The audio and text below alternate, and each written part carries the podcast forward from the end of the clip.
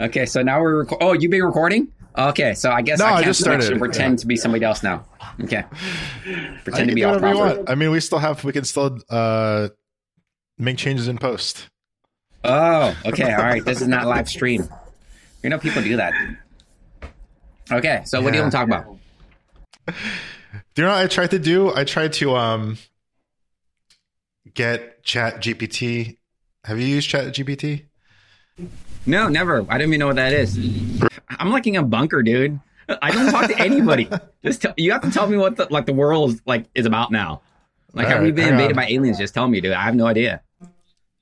No, no, no. This is like uh, an AI chat, so you can ask something. So I don't know. um, Oh, okay. This is like correct my grammar eight with AI. Okay, got it. yeah, exactly. So like, like, what's a good name for a podcast about? This is such a nerdy um, thing to do, by the way.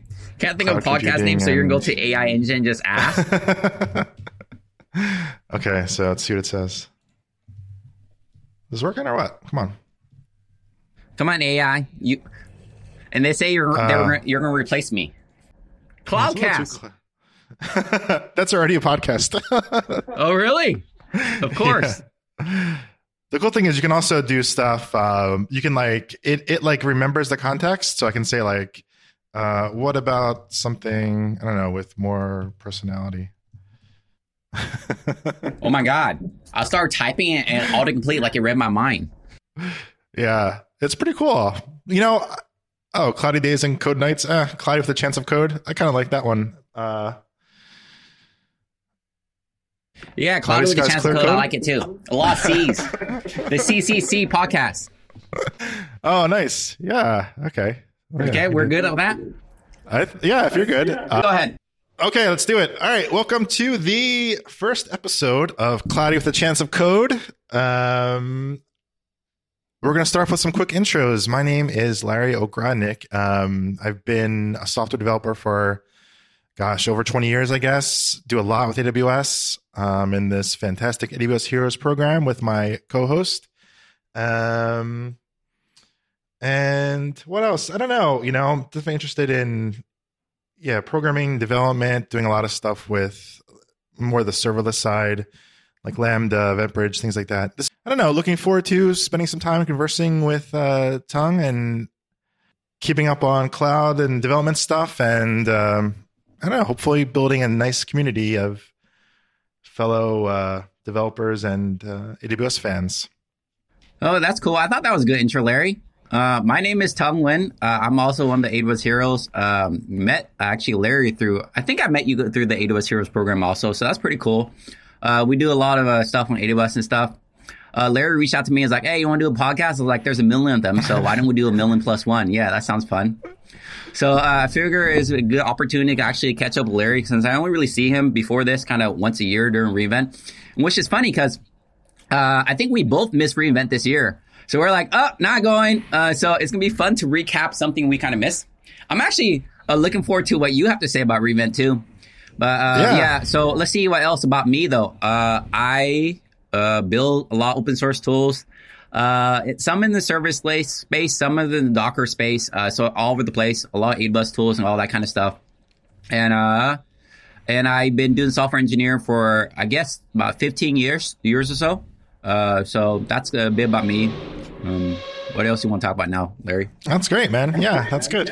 Yeah, do you want to talk about? Yeah, you mentioned reinvent. Yeah, we both missed it this year. Kind of a bummer. I, yeah, I don't know. It's been. I think I went to like every single one until COVID happened, and then haven't been back since. And uh, I don't know. I mean, this year was nice to go. They had that Hero Summit in Seattle that I went to, which was amazing. And I feel like, especially I don't know, since I had already gone to that, it felt hard to do the extra travel, you know, with family and stuff like that. And um, but there were some cool announcements. Yeah, I tried to keep up with what happened. Yeah, I guess I can talk about some of the things I'm excited about. I not sure how much I use, but I think it just I'm excited about some of the direction, like the Lambda Snap Start thing, which is really cool. I don't know if you did you see that? It's like basically the idea is to um, improve the quick start or the cold start time of Lambda functions. So they added some stuff in Firecracker, like their VM technology, to be able to like snapshot the VM. So the idea is they will start up your Lambda functions, snapshot the VM, and then when a cold start happens later, they don't start from scratch. They just restore the VM from that snap started snapshotted state so that you know all the initialization is already done and you, are starting uh, right away. The one interesting thing is right now it's Java only, which uh, I don't know. I did a lot of Java back in the day, but um, I don't even know why it's language specific to be honest, because it seems like it's at the VM layer, not at the language layer. But um,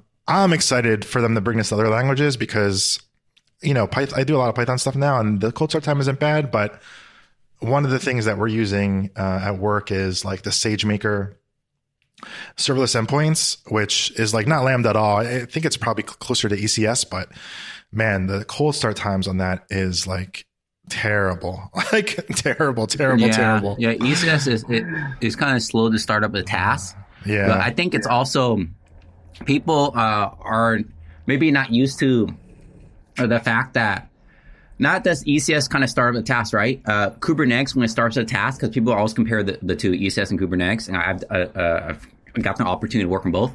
And uh, Kubernetes, uh, it seems like it's fast too, right? But because it's async, you don't get any feedback right away. With yeah. uh, ECS, it's async too, but I love the tooling. Basically, you start the task and you kind of you, you uh, it just it feels a little different when you're kind of running the CLI command like of Kubernetes. But actually, I've measured it where I kind of pull basically because what you could do is you kind of like start ECS task or start Kubernetes basically pod, and then you could actually pull for like a, a, a like you know a, some type of log or something, right? And actually measure is about the same. So there, yeah. there is overhead there. It's just whether or not from a human perspective you perceive it to be slower now. So what I'm kind of saying is they're both actually kind of slow because it takes some time to orchestrate yeah. the whole process yeah. to spin up and all that. Uh, I did not know about uh, the Lambda uh, snapshot stuff. I've been kind of out of the loop there. I've been kind of living under a hole in the last month because of just holiday traveling and everything. Uh, but that's kind of cool. But I thought they were actually doing some stuff to improve that. I, am actually surprised to hear that's that's a little bit newer. Uh, that they're basically it sounds like they're kind of imaging basically um, part of the um, as much as possible.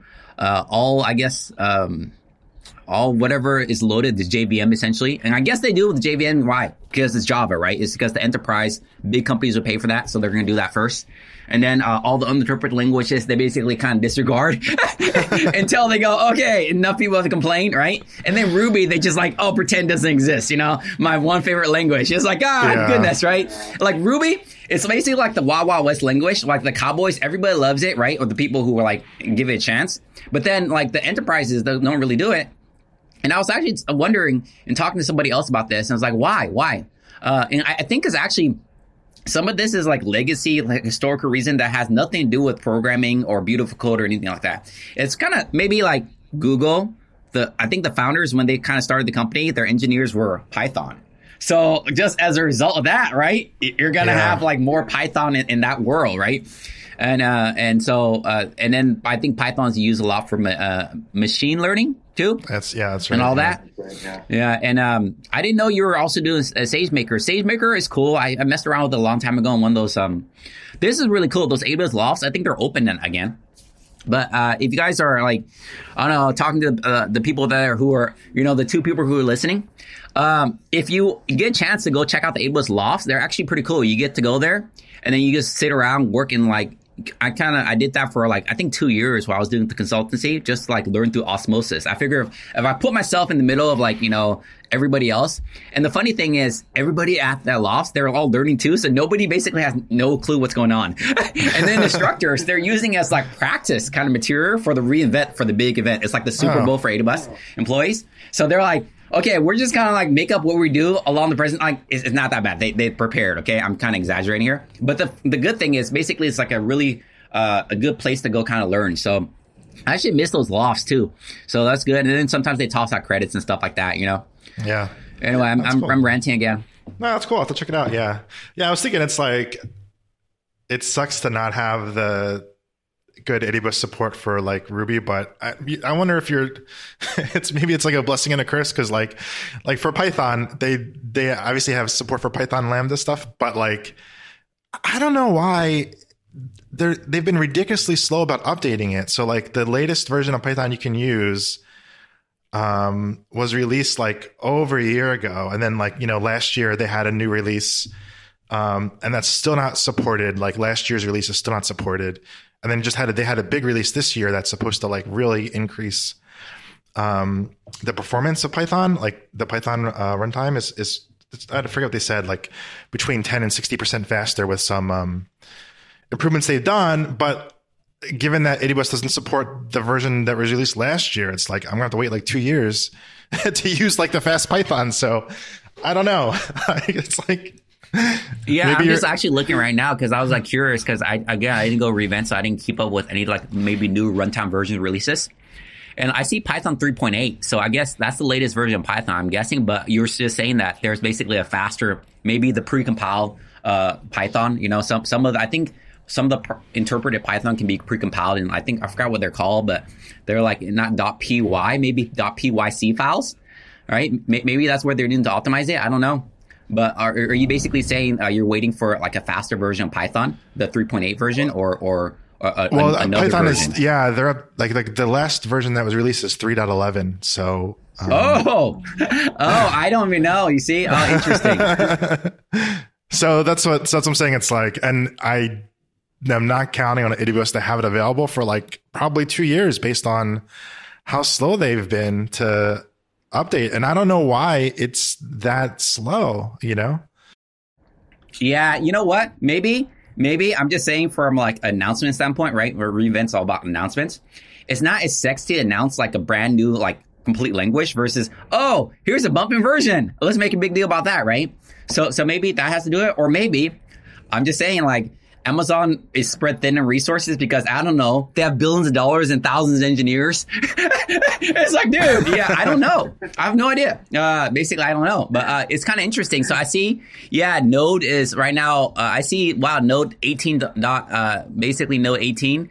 Python's 3.9. So there's actually 3.9. I was looking at the bottom chart there.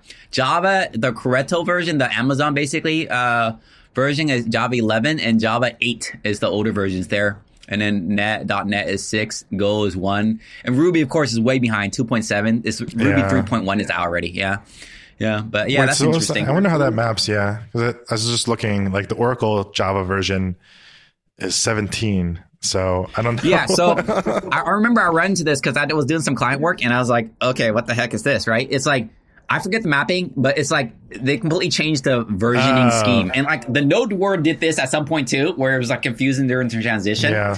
But like it was like 0.12 or something. All of a sudden it's like, we're just going to make the 1 2 like 12 or something or, or something weird like that. Yeah, yeah, yeah, I don't remember how it maps anymore either. Yeah. Uh, I'm just kind of showing or, or saying kind of what I see in the council here. Yeah. Oh, geez. Yeah, it's going to be fun stuff. Uh, you do a lot of serverless? I didn't know you do a lot of serverless. Uh, I try to. I mean, the thing I'm working on now at work, it's all, you know, it's all serverless. It's basically, you know, just a, I mean, it's using this AWS framework called Chalice, um, but it's all basically like a Python Lambda function. And then, yeah, we're using the, the SageMaker serverless too to do some like machine learning prediction stuff. Um, yeah, we also have like, you know, a, a lot of the backend for a company is like a giant um, TypeScript monolith, but um, I don't know. I prefer the serverless stuff. I think it's just I don't know. It's how my brain works. You know, to keep keep things small, like do one thing. It's like super easy to work with and deploy, and like I, I don't know. You, especially for for any like not insane workloads, it ends up being free. Like you you get so much free Lambda compute hours that it's really hard to use them like for a normal business thing. You know, unless you're like processing huge amounts of whatever, right? But um, I don't know. Like, yeah, I think like our Lambda bill, bills for this app is like three cents per month or something. It's it's like nothing, you know. Like, yeah, yeah. I mean, if your usage is moderate or low, it's basically yeah. free, right? Yeah. Uh, if your usage is like scaling like to crazy levels, like you know millions of requests, and not even crazy levels of millions of requests, yeah. then you have to start actually looking at the uh, economics of that because uh, as it scales, you're still paying a premium for uh, Lambda, right? They manage basically the runtime. They manage the maintain maintenance of that. They being AWS. So actually, actually, as it scales with millions and millions of requests, they actually pay more, right? Uh, so so yeah. there's yeah, but then uh, yeah, the reason it goes yeah like that is like because you have to pay then the DevOps team, right? And like usually yeah, the exactly. the bottom line is like engineers are way more expensive, right, than maintaining basically um uh, servers. So yeah, that's the thing. I don't want to maintain anything. Yeah even AWS, like I don't want to worry about load balancers or scaling or anything or patching the OS for security updates. I just want to like, here's my Python function, run this, and then I don't worry about anything else, and that's it's worth it, I think.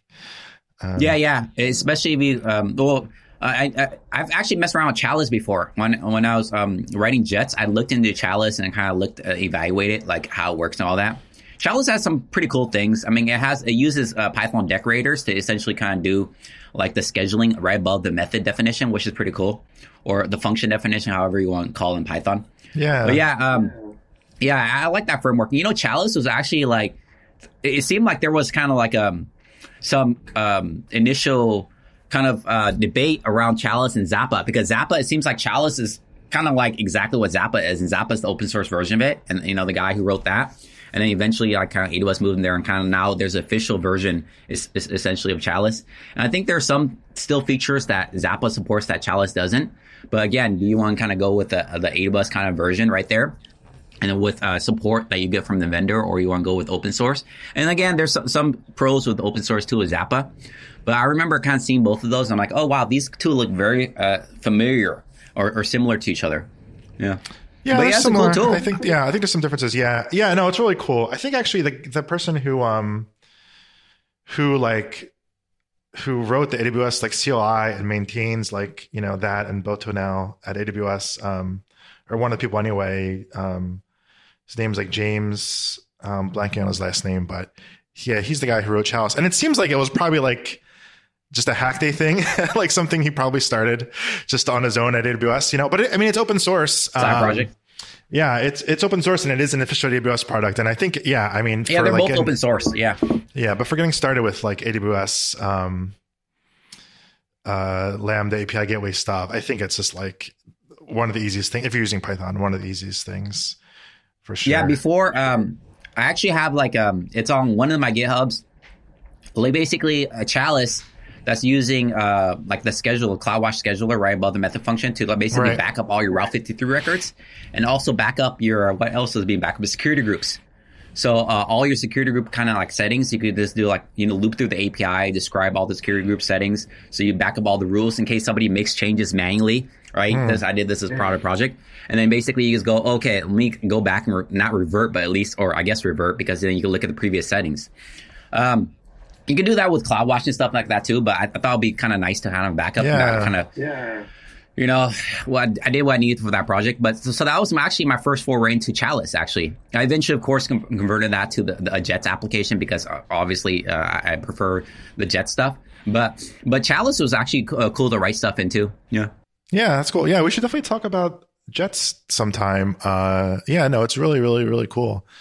Um, yeah, well, we could talk about it on maybe uh, one of the other podcasts or something. It's, it's a, probably slightly of a something that we'll go on tangent with, probably, right? But yeah. But I do stuff with um, containers and stuff too. I thought you were m- mainly working on Docker and stuff, man. Last time I talked to you, I thought we were t- talking about Docker and stuff. I don't remember. It's all blurry. well, I like to do a little bit of everything. You know what I mean? But um, I probably was doing a lot of Docker stuff. I think I probably was last time we talked. Um, I was because I, I spent a couple years doing years consulting, ago? and I did a, like a, a big consulting thing at this place where actually we were doing a lot of stuff with Docker, and like pretty early on they had started moving stuff to Docker, and so um, yeah, that was interesting. So I did a lot of stuff with Docker there, and we do use Docker where I am now. And actually, you know, I mean, it's you know, use it for unit tests and stuff like that too, even for our um, for our Chalice based thing, all our unit tests, you know, use Docker containers just for like the spinning up the DB locally to do like integration tests and stuff like that. But um, but yeah, I mean, our main backend at my where I'm working now is you know using Docker for and ECS Fargate for like our um, TypeScript GraphQL service. That's interesting. That so you use Docker to test your Chalice application, unit test your Chalice application. So is it essentially just using like the LambCI image? To then kind of run like the the the, the function through that? Um, no, not for that. I mean, Chalice has like some, um, like kind of integration testing stuff that it ships with that like, you know, they have like a test, they have like an HTTP client that will like call the, the Chalice method with like, and it, because like when you're writing Chalice stuff, it's kind of like, yeah, you're writing, I mean, it, for like the web stuff, it kind of looks like you're writing more like you're writing a web application than you're writing a Lambda function because Chalice handles like mapping the Yeah, yeah. this yeah. So they have like a testing and then uh, the Docker. It's using this like Python testing plugin. Um, I forget. There's like two of them that are very similar, but I think it's called like PyTest Docker Compose, and basically we just have like a actually uh, a Postgres Docker container uh, that we use mostly for the database side because it's I don't know everything is like very integrated most of the code with like the database. So um, yeah, but it's really really cool. I, I oh geez, I gotta write a blog post about it sometime because it's um, I don't know if enough people are Yeah, doing it. you should it. write blog posts about, man. I'd be interested. Yeah. And it's one of the things I hear a lot from like other developers is that I think that with Lambda, like serverless stuff, like the tooling there is still not great. And I think a lot of people are just confused about it. Like, how do I test this? Or, you know what I mean? Like, you know, so I don't know. It would be good to have more info there and, and more, more tools, I think too, you know? Yeah, definitely. I mean, um, it's also I think uh, a hard thing with the tooling is people have different opinions on what should be tested, how the tooling should work, and they come from different uh, perspectives or worlds, right? Yeah. Some of them come from the uh, developer mindset, and some of them come from the infrastructure mindset. You know, and there's nothing wrong with each of the perspectives. It's just you have to appreciate there's differences there, and there's um, so it's kind of. I think a long time ago when I uh, started my engineering career, I was e- actually uh, uh, originally an electrical engineer, and I talked to the senior electrical guy, and I think he was like 50 years old. He's like, "Tom, one thing I learned is if you try to please everyone, you're gonna please no one."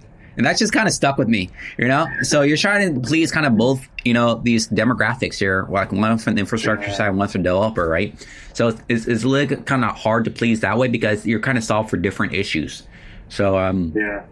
yeah, I'm not saying it's impossible, but I'm saying there's got to be compromises. I think, yeah. Yeah, that's interesting. Yeah. Yeah, I'd love to talk to you more about that sometime because I think that I feel like one of the things uh, just when I look at like your you have a lot of open source projects for like doing a lot of like this kind of tooling and stuff like that with AWS and I think that they all and I feel like you have a really great design sense for like making things like very developer like friendly, you know, just like um, like the stuff that you have for dealing with ECS or whatever, it's way nicer than like the Amazon version of it. You know what I mean? Um, so I feel like you have a really good design sense there and making things like developer developer focused. I think. Well, thanks, man. I really appreciate that. I mean, I think one of the reasons is uh, I do try to please both the infrastructure side as the developer side. So one of the tools in the uh, ECS space is Copilot, right? AWS Copilot. I mess around with that, and that's actually a good tool. I like it. Um, but I have a, a, another tool that I actually still prefer to use called UFO. UFO ship is the command to deploy. Uh, I, I come up with QC names. It takes me forever. Okay, but UFO ship basically uh, uh, it will basically build the Docker image, right, and then push up the registry, and then uh, compile down a CloudFormation template, and then use that template to ship it off to the ECS service. Okay, so it does it all one step, which is what you want to do. You want to make a change to Docker file, and then you want to press a button, and then you want to see the change, right, reflected eventually, right? It does take some time. I know there's like some other kind of developer more focused tools that are supposed to do this in a kind of more tight loop, like even in a second, but like uh, I, I messed around with those two, and like I, I don't know, if it's just not quite there yet. But anyway, so that was the kind of flow I was kind of looking for. But here's the thing: that's the developer flow, right? It's all one step. Sometimes infrastructure guys, what they want to do is they want to do this in piecemeal. So what you can actually do with the UFO tool, as well as some of the other tools, right, is you can actually run the it in discrete steps, like uh, a step just to build Docker image, a step just to push the Docker image, or and a step just to compile the template, right, and a step to kind of register the task and all that kind of stuff. So that's where you have to kind of make the balance and trade offs, right? The developer wants a one o- one step where he doesn't want he wants to see as a black box or maybe a gray box, right? Because they're curious. And then uh, infrastructure guys, they want to see it kind of lower level because if they run to like infrastructure problem, they don't want to be able to de- debug diagnostically at that level. So um, I don't know. Um, thanks, man. Uh, I don't know how much of the tools you've used and how much you haven't, but of course I, I use them all the time because what happens is I don't go out there and just like, oh, let's go create a tool. I go like, okay, let's go use like Copilot or use another tool. And then when I grind Yeah. some walls, Yeah. I, I either try to wrap around that, right? Like most people do, or then eventually I, I create a tool. Yeah. But anyway, yeah. I don't know. We've been trying to use CDK a lot, you know, which like there's some good things there, but then also like I don't know, it's like a lot of things are way more complicated than they need to be, and um, gosh, yeah, like deploying a new container takes like forever, right? I mean, doing anything takes forever. It's very slow because it's all through CloudFormation, you know. Um, yeah, yeah, and you know the interesting about CDK, right? So CloudFormation itself is very declarative. If you just use the AWS CLI to you know create, a, um, or first if you create a CloudFormation template and use the AWS CLI itself to uh, basically deploy the CloudFormation template, what you're doing is you're just usually just dealing with YML, right? And it's a very declarative kind of like way of thinking. And then CDK is like, I don't like the declarative way. I would like the procedure way. I like, I think like a programmer. So then you like, you you basically try to write a, a program that does it, uh, like a regular programming language, you know, which is like what developers kind of used to in that sense, right? But the end day, it still t- compiles it down with the, I think CDK synth method. It still compiles it down to actually CloudFormation template. So at the end of the day, you still have to debug, debug CloudFormation. So I'm not, uh, completely against CDK, but my mind actually works a little more declarative here. So this is where I would err more on the side on the infrastructure side. But like you're, you're, you're kind of saying you're like, oh yeah, CDK, oh yeah, it's good, but uh, there are some things where it's just like there's some wrinkles. You know, I can tell like yeah, when you run into those wrinkles, it kind of sucks, right? Especially like you have to figure out what CDK is doing. Is it like changing the physical ID or the logical ID? Which is going to in turn change the physical ID, which is going to re- result in a replacement of the resource, which might not work depending on the resource. Like an S3 bucket, if it's not empty, you can't just replace it. It's not going to work. Yeah, yeah. No, they've, they've been so, they've been really. It's like I think one of the things they try to do is like make things easy. So they have like these constructs where it's like they pick the defaults for you, which is fine. But the problem is like every release they like change the defaults. And so like you make like no changes and like you upgrade the CDK version. It's just like, whoa, what's it doing? It's trying to like change this and change that. And it's like, it just, I don't know. I wish they were a little more conservative with, um, those. I mean, there's like some things I like about it is they have some higher level constructs for like doing stuff like, yeah, for like deploying Lambda functions.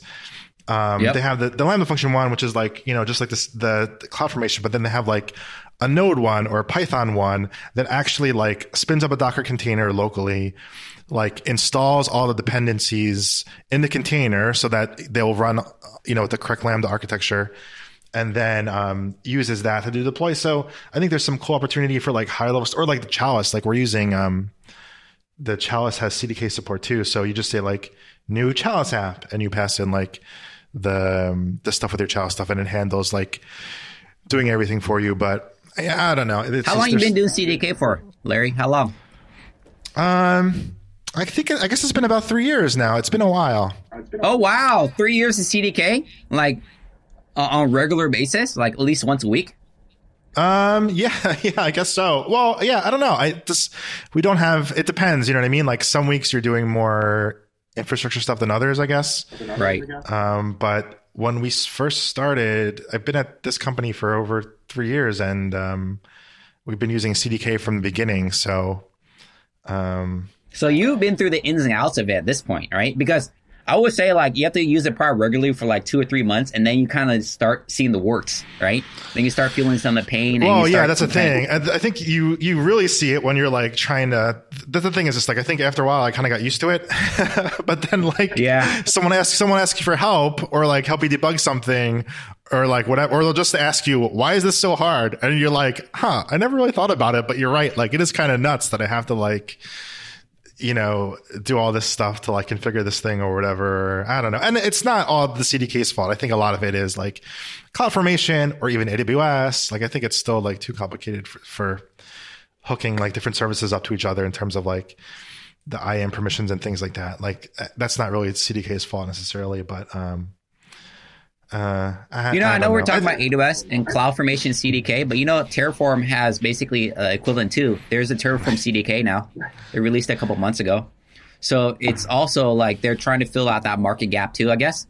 And remember, yeah. Terraform is more like CloudFormation directly, and then Terraform CDK is like the AWS CDK, right? Where you're using a programming language, but it still compiles it down, I believe, to JSON notation. I'm not exactly sure actually. I'll have to play with it, but um yeah, um, I don't know. There's, I guess there's always like this gap where people try to do everything. I didn't know you did it for three years. That's crazy. I mean, that's probably more than most people because CDK's only been around for three years, right? And then like you've been deep in the weeds, so you kind of see the words. Like you've done it more than me. Yeah. I mean, I basically looked at it, and there's another guy. What's his name? Um, he's a container hero. Uh, um, container hero. What's his name? Uh, it's slipping my mind right now. But anyway, uh, he's in Germany. Um, trying to look up his name right now. But anyway, he loves and he swears by CDK. So he loves it because again, once you have like the, I guess a, a, construct that's good enough and you're used to the warts, you can, you can basically do pretty powerful things with just a couple of slight changes. And you could, ha- you know, cause you could create your own programming constructs. Unlike, you know, like, you know, it's much harder to do that with CloudFormation with right. YML. Yeah, yeah, yeah. But, uh, you could create your own programming constructs, pass your own parameters in there. Basically, he uses the build containers and all that. And he swears by, it. he just loves it. Uh, he's the one that first introduced me to CDK like a, a two, two or three. Oh, Philip Garb, that's his name. Yeah. So yeah, so he, so he's he swears by CDK. So you and him will probably get along. nice. Maybe we can have him on the have, have him on the podcast. yeah, I'm sure. I mean, yeah, he I think he even wrote a couple blogs about it. Some of them on the AWS official blog too about CDK. Because like, yeah, Philip is really into like the CDK and stuff. Uh, see, like I'll, just be like honest. Like when I, I like the did CDK, I was like, oh my god, this is like uh, abstraction, but then you it still leaks and you still have to kind of see and understand the cloud formation. So for me, it kind of drove me nuts a little bit. And I was like, oh, screw this. But I could see how it could be powerful, right? Uh, and if I had to do it, I would do it. And it's, it's not that big of a deal. I would just do it. Now, I do have a question about CDK. Does it give you a preview what it's going to change? Is there like a preview or plan command or dry run command for CDK? Is there one yet? Yeah, there is. Yeah, there's there's a diff there's a diff command. So yeah, it'll tell you what it's going to change. Um, but you know, so the yeah. diff is that essentially the CloudFormation change set? Is that a change set essentially? Or is that uh, like a code diff, or what? What does the diff kind of show you? I guess it is like the change set. I mean, it shows you like, um, yeah, you know, it, you know, it'll be like we're change, you know, we're we're changing, um, I don't know, like adding these things to this policy, or we're you know changing this value to this value, or we're adding this DNS record. So, um, I guess it is like so. Um, it, so yeah. So that change set does it show you attribute level changes or just a high level like this uh, resource like cloud, or like essentially CloudFormation resource is going to be modified, deleted, or added? Is that high level it's, or is like attribute level? No, yeah, they, they show you like the attributes. Um, for you know, for some oh, things, I don't know. I guess it probably depends on it. Probably depends on like the the resource because um, it's definitely not it's definitely not consistent. You know, I think some things are better than others. Um, oh, interesting. Yeah, but that part is cool. Yeah, we actually even have like a neat, um, like a GitHub uh, kind of like hook that like whenever we have a PR open against something with um, CDK, it'll automatically do CDK diffs and then it'll post those to the the pull request. So that, oh, is that custom to your company?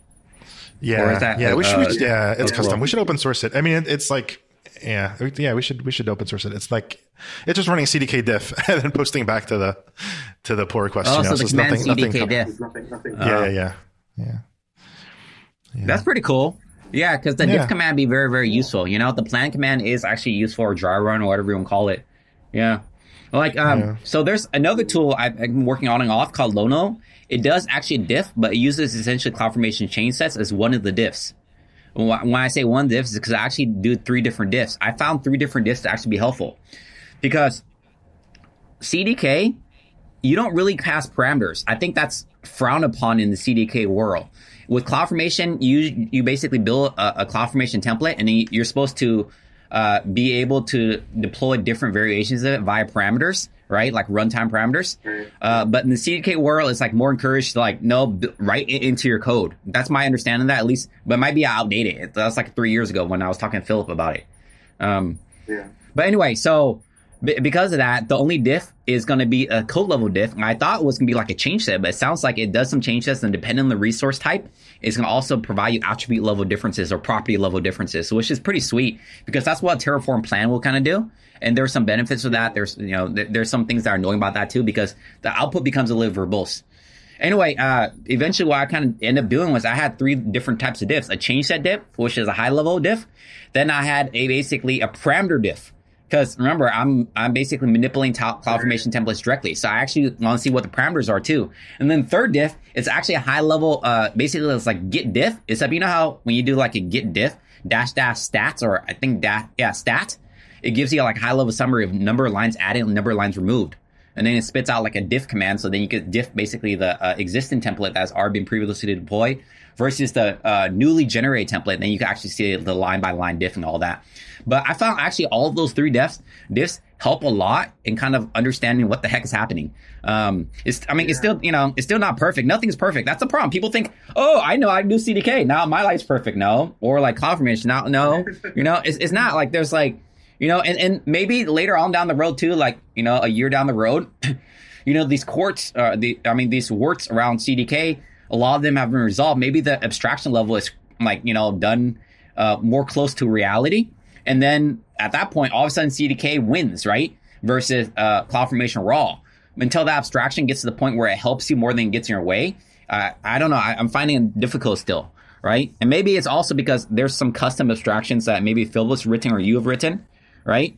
That just makes it a little easier. I don't know. There's a lot of maybes in there because that's how it is, right? It's, it's just kind of like the, the, the, it's, it's a little bit hard to have a, uh, a definite answer when the war of software is moving underneath your feet, like sometimes like quicksand, dude. You know? Yeah. You're like, oh, dude. yeah. Yeah. No, I think they'll always you know, be different just things. Yeah. again. Yeah. I'm learning something about CDK in this already, so that's pretty cool. Yeah, yeah. I, I don't mess around with CDK. Basically, I messed around with it a couple years ago when Phil introduced me. I threw up a little bit in my mouth and I kind of moved on. Uh, and then, uh, no, no, CDK is cool. Okay, goodness, guys.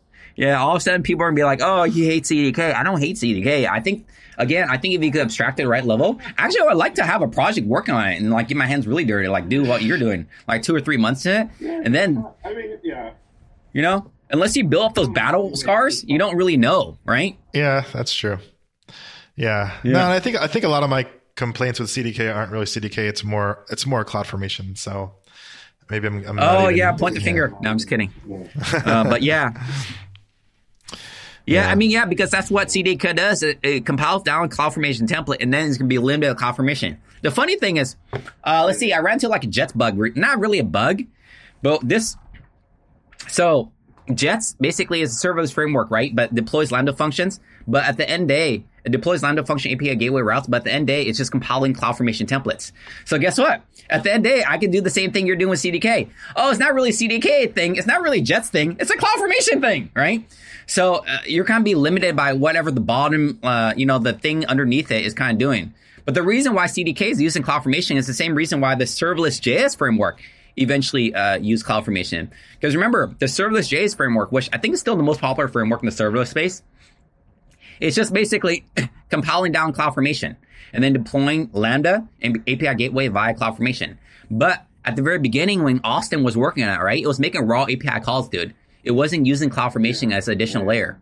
Yeah. But then if you're making a raw API call, it turns out orchestration is the pain in the butt, right? Basically, let's say you delete a Lambda function uh, you need to maintain state somewhere. You need to remember that you deployed a previous function, and then later on down the road, when you do a deployment again, like, you know, like, think about this way. When you write a method, right, programmatic procedurally, right, uh, with, let's say, CDK, and you basically write a method, say, hey, create me a Lambda function, or create me a S3 bucket, right? Then you deploy it, it creates the Lambda function or S3 bucket. And then you delete those lines of code, right? Uh, in a regular API call, you actually have to write methods to say delete the bucket, delete right, the lambda right, function, right, right, You can't just delete the bucket. The lines are going like, oh, magically it just knows, right? Uh, exactly. Like people don't like realize this, right? Like, or maybe most people do, right? Maybe it's just me. But then you have to kind of realize that's why the CDK is using CloudFormation underneath the hood, because CloudFormation keeps track of state for you. Keeping track of state and deleting that lambda function or the S3 bucket later yourself uh, you're gonna need a database, man. Right? You're gonna need something to keep that state, right? But CloudFormation is handling that crap for you, right? I mean, if you're in the Terraform war, right? There's like this whole debate about like the first thing you do with Terraform is like, oh no, I got managed state. Well, this is the beautiful thing about CloudFormation. It handles state for you, right? But then right. people who are used to the Terraform war is really fun. And they go, man, I miss the state. I miss, I basically miss being able to go inspect the state directly and, and manipulating that state directly when I have to, when somebody makes a manual change outside the purview or the vision of CloudFormation or Terraform in that case. Kind of interesting, actually. Yeah. Yeah. Yeah. Yeah. I think they, yeah, I think they, CloudFormation has been working on some stuff for like, for remediating those, those changes into your CloudFormation stuff. But I don't know, man. Yeah, they need to dump more resources on CloudFormation. I feel like it needs a lot more love. Yeah, they always need a lot more love. I remember two or three years ago, uh, we're talking to the guy who runs the AWS Heroes program, right?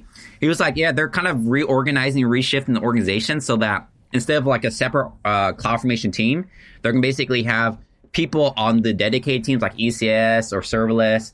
And then they're going to basically kind of be the CloudFormation person within that team. So then they can get, kind of get things integrated quicker, right? I don't know if they ever kind of reorganize the organization and do that, but you know, it sounds like a good idea. I don't know. You know, because CloudFormation support's always kind of lagging. Sometimes behind open source communities, sometimes behind Terraform. But like, it just depends. Sometimes Terraform's actually lagging too. There's been some open pull requests for five years. Five years, dude. I mean, I think Terraform is like a billion dollar company. You know, like where does that billion dollar go? Not to that pull request. You know, uh, so it's just it, it's kind of crazy. It's just that's just nature of the beast.